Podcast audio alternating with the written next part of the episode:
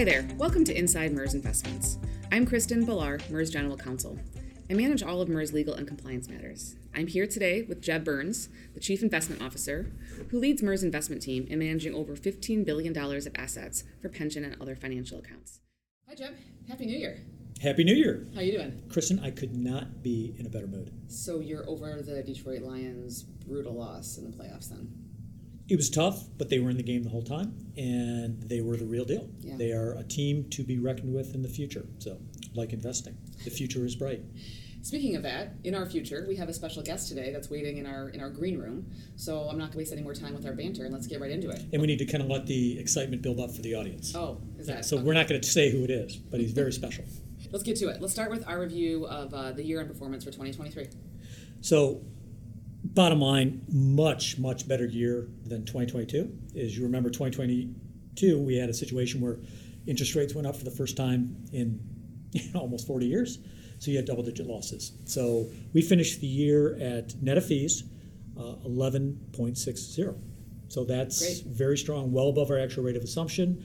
We're still outperforming the benchmark at the one, two, three and ten-year mark, and above the actual rate at the uh, five-year mark. So gold star for gold star for you. Your and team. It's a seven-year mark actually. So we are performing quite well. A couple highlights. Um, the one thing that everybody kind of needs to take into account is while, while the markets did very well, it was again a very narrow rally, very reminiscent of what happened in in nineteen. Tech surprised on the upside as its large cap stock, but mostly really the top you know eight tech companies really drove performance. So just quick, some quick numbers. U S large cap, highest performer in, in the stock market, twenty-four point six eight percent. Small cap actually had a very nice run at about seventeen point one two percent. Um, emerging market small cap, where we've been active for, for many years, was twenty percent. And it wasn't just on the equity side. Fixed income did very well. Just U S boring bonds, four point nine three percent, almost five percent. When's the last time we saw that happen? Not so boring. Not so not not so boring anymore. Emerging market debt um, had a very good year at you know double digits, twelve point three eight percent. High yield was up eleven point two two percent. Where cyclically, you know, the privates lagged a little bit, which is which is normal. You know, when the stock market runs, your your private markets aren't going to do quite as well, but still in positive territory. You know, a little over four percent for private equity. Our diversifying strategies, which are, think of those as hedge funds. Those are things which generally uh, perform differently than stocks and bonds. They're not correlated to those areas. We have a lot of uh, credit, kind of specialized private credit in those uh, strategies. That was up seventeen percent. So that was really contributed strongly to the portfolio. And then one thing that's worth mentioning, we're talking about how there's a little more excitement in, in fixed income. There's a lot more excitement in cash. We all remember for years, I mean, you didn't even, it didn't matter. I mean, you weren't making any money in your checking account. And for us, it was the same thing. But, you know, our cash portfolio returned seven point six four percent.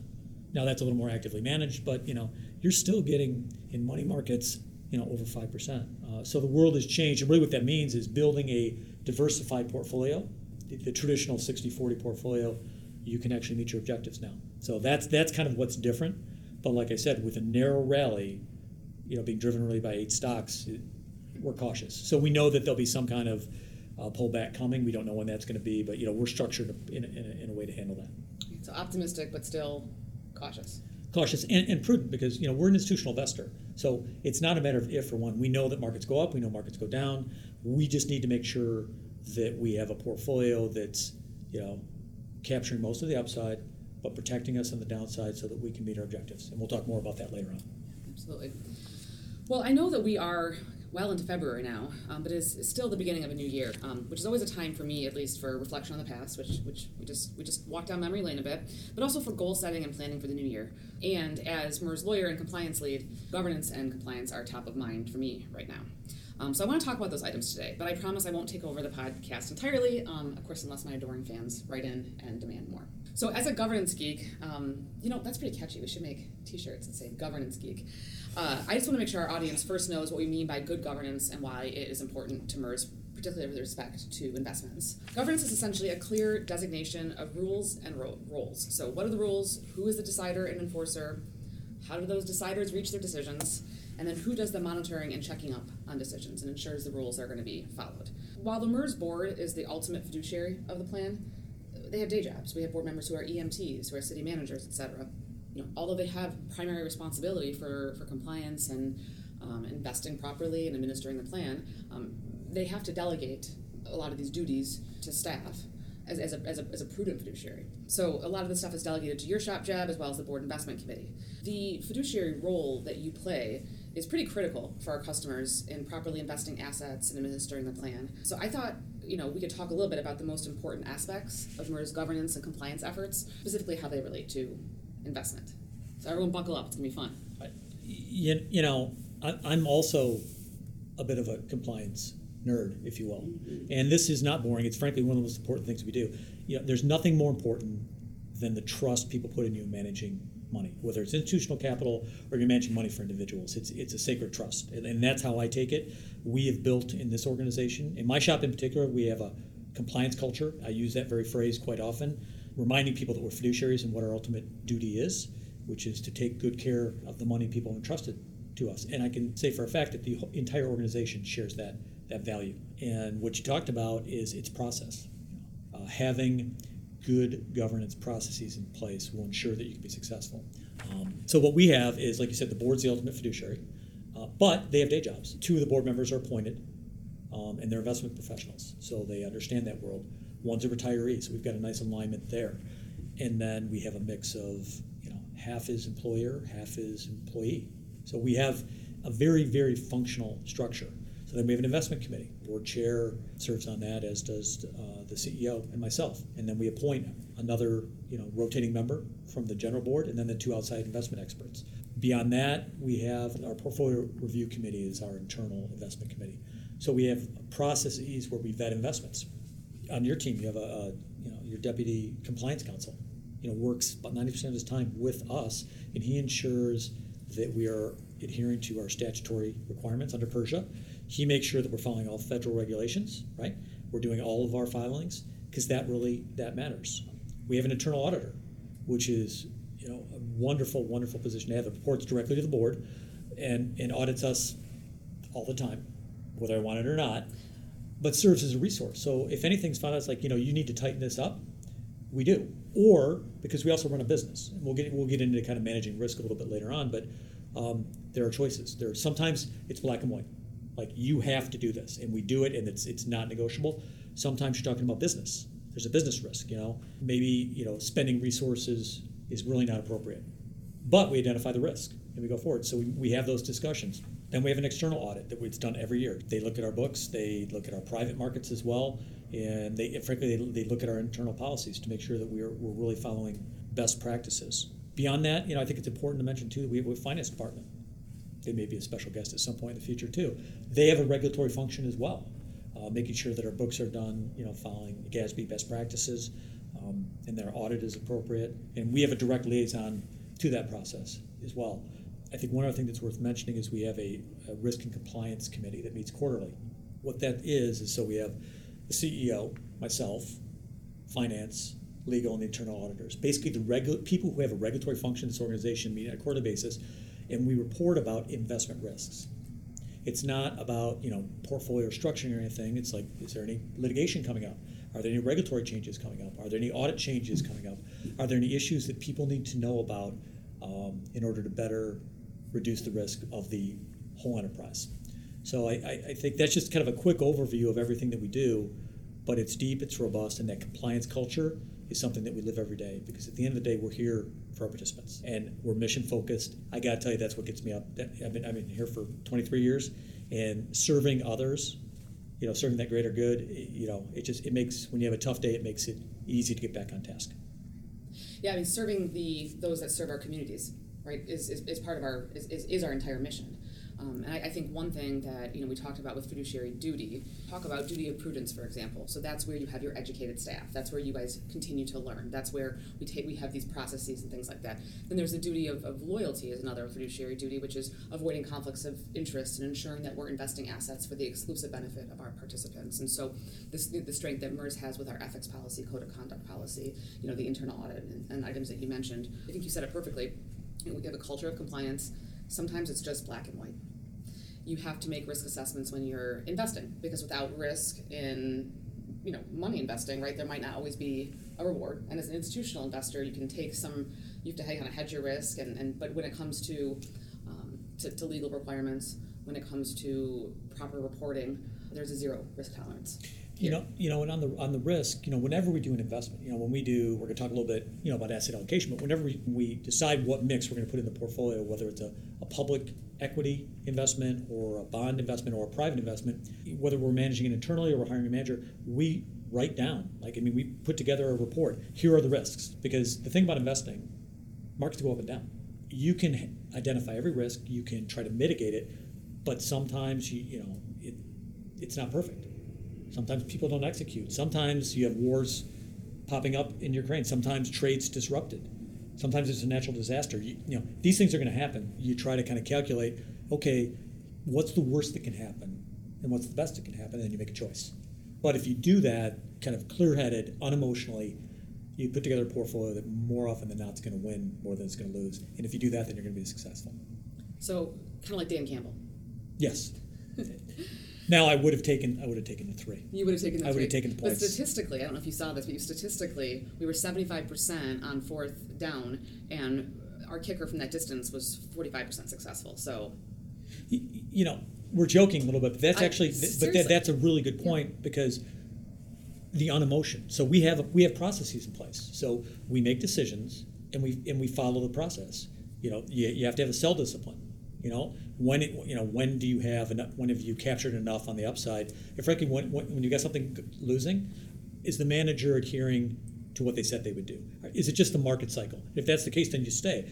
But you know, you look at the statistics and you're like, okay, you know, I, I saw an interview with him and he basically said, "There's no drama with this. You you know, I'm emotional, he's emotional, right? So, but he knows what he's going to do. It's not like he's like, oh well, you know, I'm, I'm flip of the coin. He's like, no."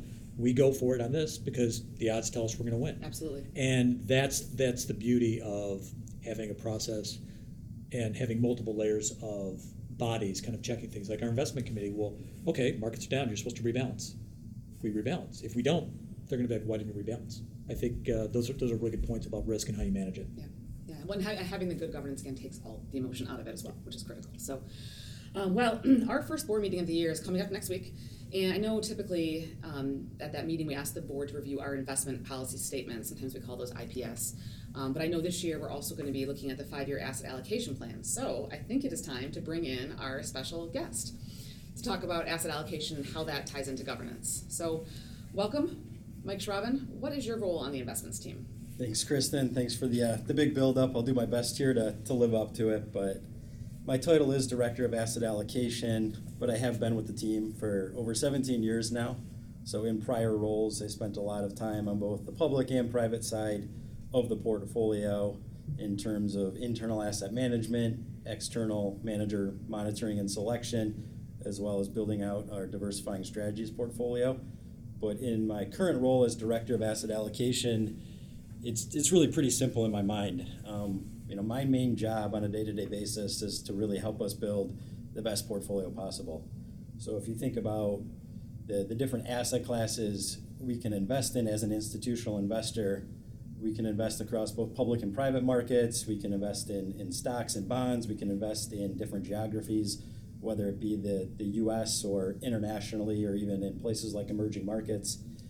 But my job is to really make sure that as we look at all the different asset classes we can invest in and construct a portfolio, that we're doing so in a manner that allows us to achieve our long-term risk and return objectives. So simplistically speaking, just trying to, to guide the team in their efforts to, to build the best portfolio possible. And the board oversees that, so you so you have to give the board enough information to uh, be able to make a prudent decision. So what is your process? So we have a, a very detailed process in terms of our asset allocation approach. So I oversee a, a dedicated team responsible for that. And in our I P S, which you referenced, which I think is probably one of the most important governance doc, governance docs we, we have here in the Office of Investments, we outline all the responsibilities in terms of our asset allocation approach and how we are monitoring that on a, a month-to-month and quarter-to-quarter basis. And ultimately, how we are reporting that information to our investment committee and, and to our board to make sure that they are comfortable with the way the portfolio is constructed, that the portfolio is performing as we would expect in terms of not only returns but also risk, which is probably the most important, because ultimately as a long-term investor we know we have to take risk to to meet our actuarial rate, but we want to make sure we're being compensated for taking that risk. So we do spend a lot of time looking at the way the portfolio is constructed and how it's performing, and ultimately on an annual basis we put together a fairly detailed report reporting all of this to the board to make sure that we're transparent with our approach and that all the stakeholders at MERS are very comfortable with the way we are allocating the plan's assets. Yeah, I, I mean, so Mike will do, you know, it's going to be, you know, this month, he'll make, he makes an annual presentation to the board on, you know, the asset allocation approach, how it's doing, and he, he's got, you know, documents and charts which show we are we are within what we modeled. In other words, we're taking, we're either taking the risk we said, hopefully getting the returns, you know, the last couple of years we have, um, but also not taking too much risk. But he does this on an annual basis, so the board is really affirming, reaffirming every year what we do. And then this next year, Mike's going to really dig in. And I just want to say that the other thing Mike does, investment policy goes back to that culture of compliance. And Mike is really uh, the soul of that process. He makes sure that we are following best practices from an industry perspective. And he's uh, a strong asset and has been for, for many years. His fingerprints are all over our documents and making sure that we're getting out in front of compliance issue and following best practices in the way that we manage the portfolio. So the Brad Holmes of, yes. of, of MERS, if you will. Yes. If you will. Um, so... Um, As to the actual act, though, of setting the goals and setting the allocation, can you walk us through that process and how you set those goals and how you model that? Really, everything comes back to what is our long-term actual actuarial rate or the assumed rate of return we need to achieve. And so we need to build a portfolio to make sure we deliver that over the long term, which I define as really ten to fifteen plus years. As we build the portfolio, we look across the different asset classes to determine, you know, what's the expected return and what's the expected risk for each of those assets. With that, we can then combine them into a portfolio in such a way that allows us to not only achieve the long-term rate of return assumption, but also does so with as little risk as possible. And when I say risk, I just mean volatility, so how the portfolio moves over time. So really our, our core objective is making sure we can fund the, the pension payments long-term, which comes down to delivering that assumed rate of return. So with our actual asset allocation approach, it, it has changed over the years. Back in the summer of two thousand nineteen, we adopted what is known as our valuation-based allocation approach. And I would define value-based allocation as really an ongoing active asset allocation approach centered on asset class valuations.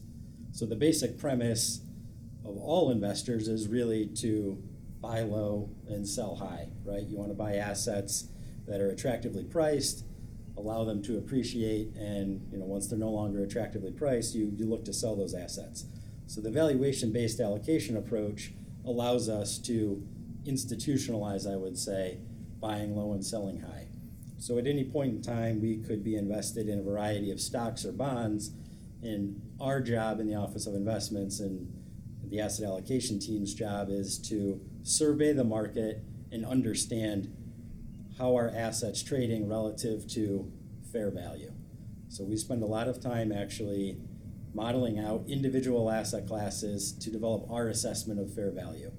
And what we're looking to do is any assets that are trading cheap or below fair value, we want to own more of those assets or be overweight. And any assets that are trading expensive or well above our estimate of fair value, we want to be underweight those assets or sellers.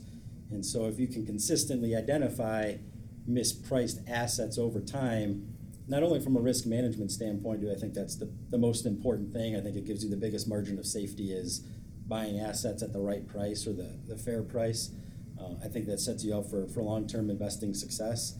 But ultimately what the, the model-driven approach allows us to do too is to stay disciplined even in the face of volatility or fear in the market. So the model gives us objective data in terms of at any point in time, regardless of what's going on in the market, how much fear may be out there, we have a model that's pointing to the correct allocation decisions. And I think that's that's really important when you think back to periods in time like the global financial crisis, or most recently with COVID, a lot of times in the short-term markets are driven by fear and greed. So as a long-term institutional investor, if we can look past fear and greed and have an approach that allows us to make prudent investing and allocation decisions, that's going to be ultimately what drives our investing success. So can you give me an example of how you make your determination of fair value with regard to any particular investment? Yeah, I think the, the two main assets we invest in are, are stocks and bonds. So all assets have economic value because they generate cash flow. So if you think about in the case of stocks, when you buy a stock, you receive part ownership in a company. Hopefully that company makes money and delivers earnings, and those earnings can then be distributed back to investors in a variety of ways. Probably the most well-known is through dividends. So ultimately, the, the cash flows when you own a stock are the dividends that stock pays out. So you can then model the expected dividends over time, depending on how that individual company or a basket of companies, for example, the S and P five hundred, might be performing, and then discount those cash flows back to determine fair value.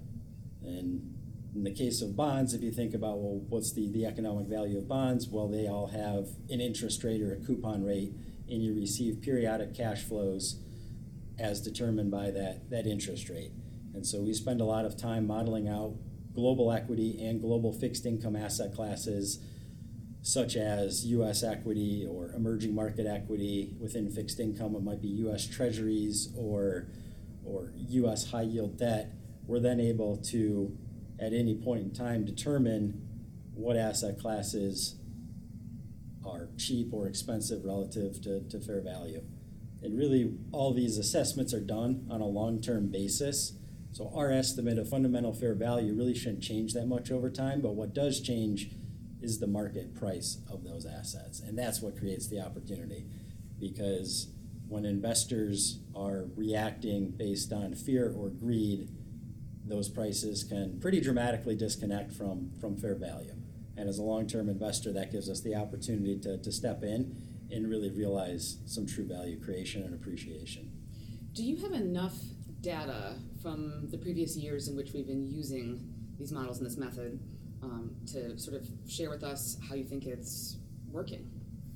Yeah, so that's exactly what we're looking to do this year. When we launched valuation-based allocation in two thousand nineteen, we asked the board for five years to, to actually build the track record, to have a long enough time period to assess what's working and what's not working. And it needed to be at least five years, which I would define as medium term, because the markets over the short term, even one to two year periods, can be driven by a lot of external factors. So we wanted to make sure we had at least a, a long enough track record where we can say this was, you know, kind of a full market cycle, and, and give more credibility to the data. So what we're doing throughout the The course of this year is exactly what you said, looking at the data in terms of how has the valuation-based allocation approach performed.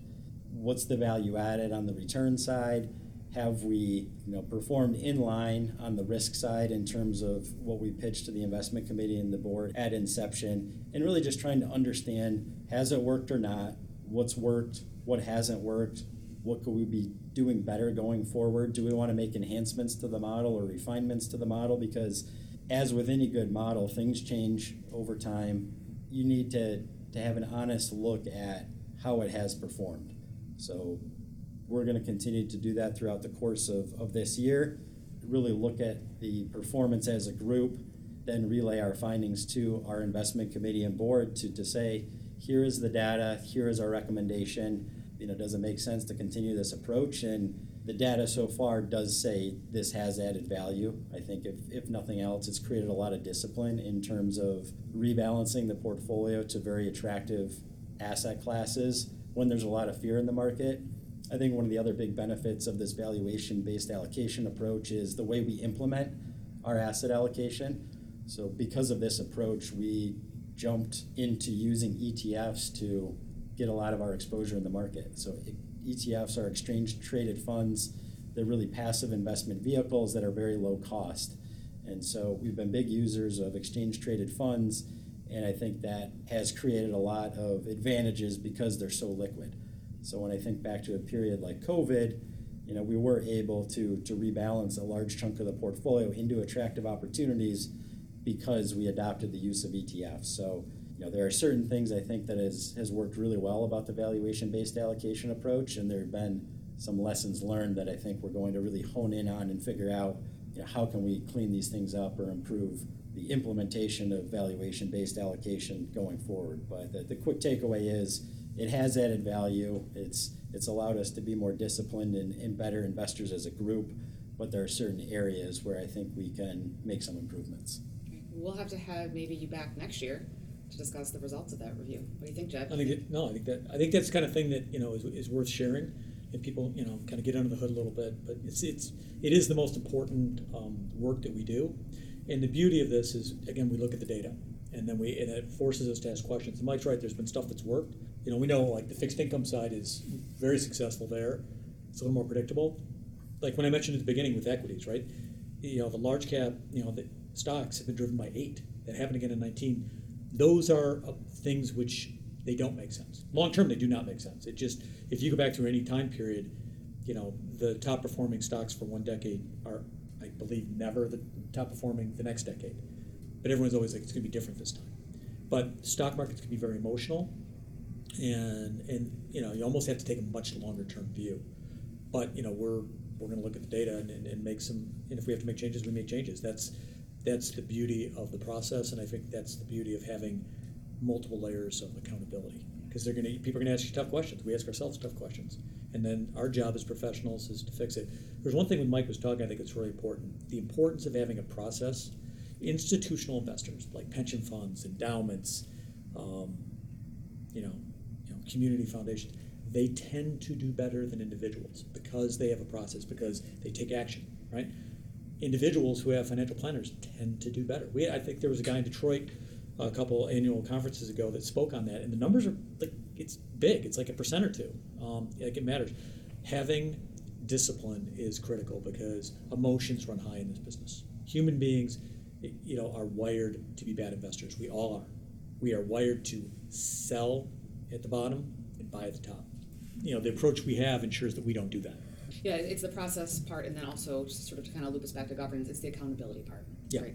And that we have the, the, the appropriate governance structures uh, through our board and through delegation and through monitoring um, that help help protect MERS and ultimately help protect our, our customers. So. I guess one other thought on that, too, in terms of governance, I think transparency is also very important. So when we launched the valuation-based allocation approach, we really wanted to be as transparent as possible to make sure that everyone, not only our investment committee and board, but all of the, the members we serve, understand how we build the portfolio, how it's performing, you know, what are the risk characteristics of the portfolio. So the whole intent of all the reports we generate and present is to really make sure people are comfortable with the way the portfolio is constructed and, and performing, and that all comes down to just being very transparent in your approach, and then also very honest in terms of, you know, what's working and, and what's not working. And, and I think it's about objectives, too. I was thinking about this the other day. It's like, you know, all of us around this table have our own personal objectives, right?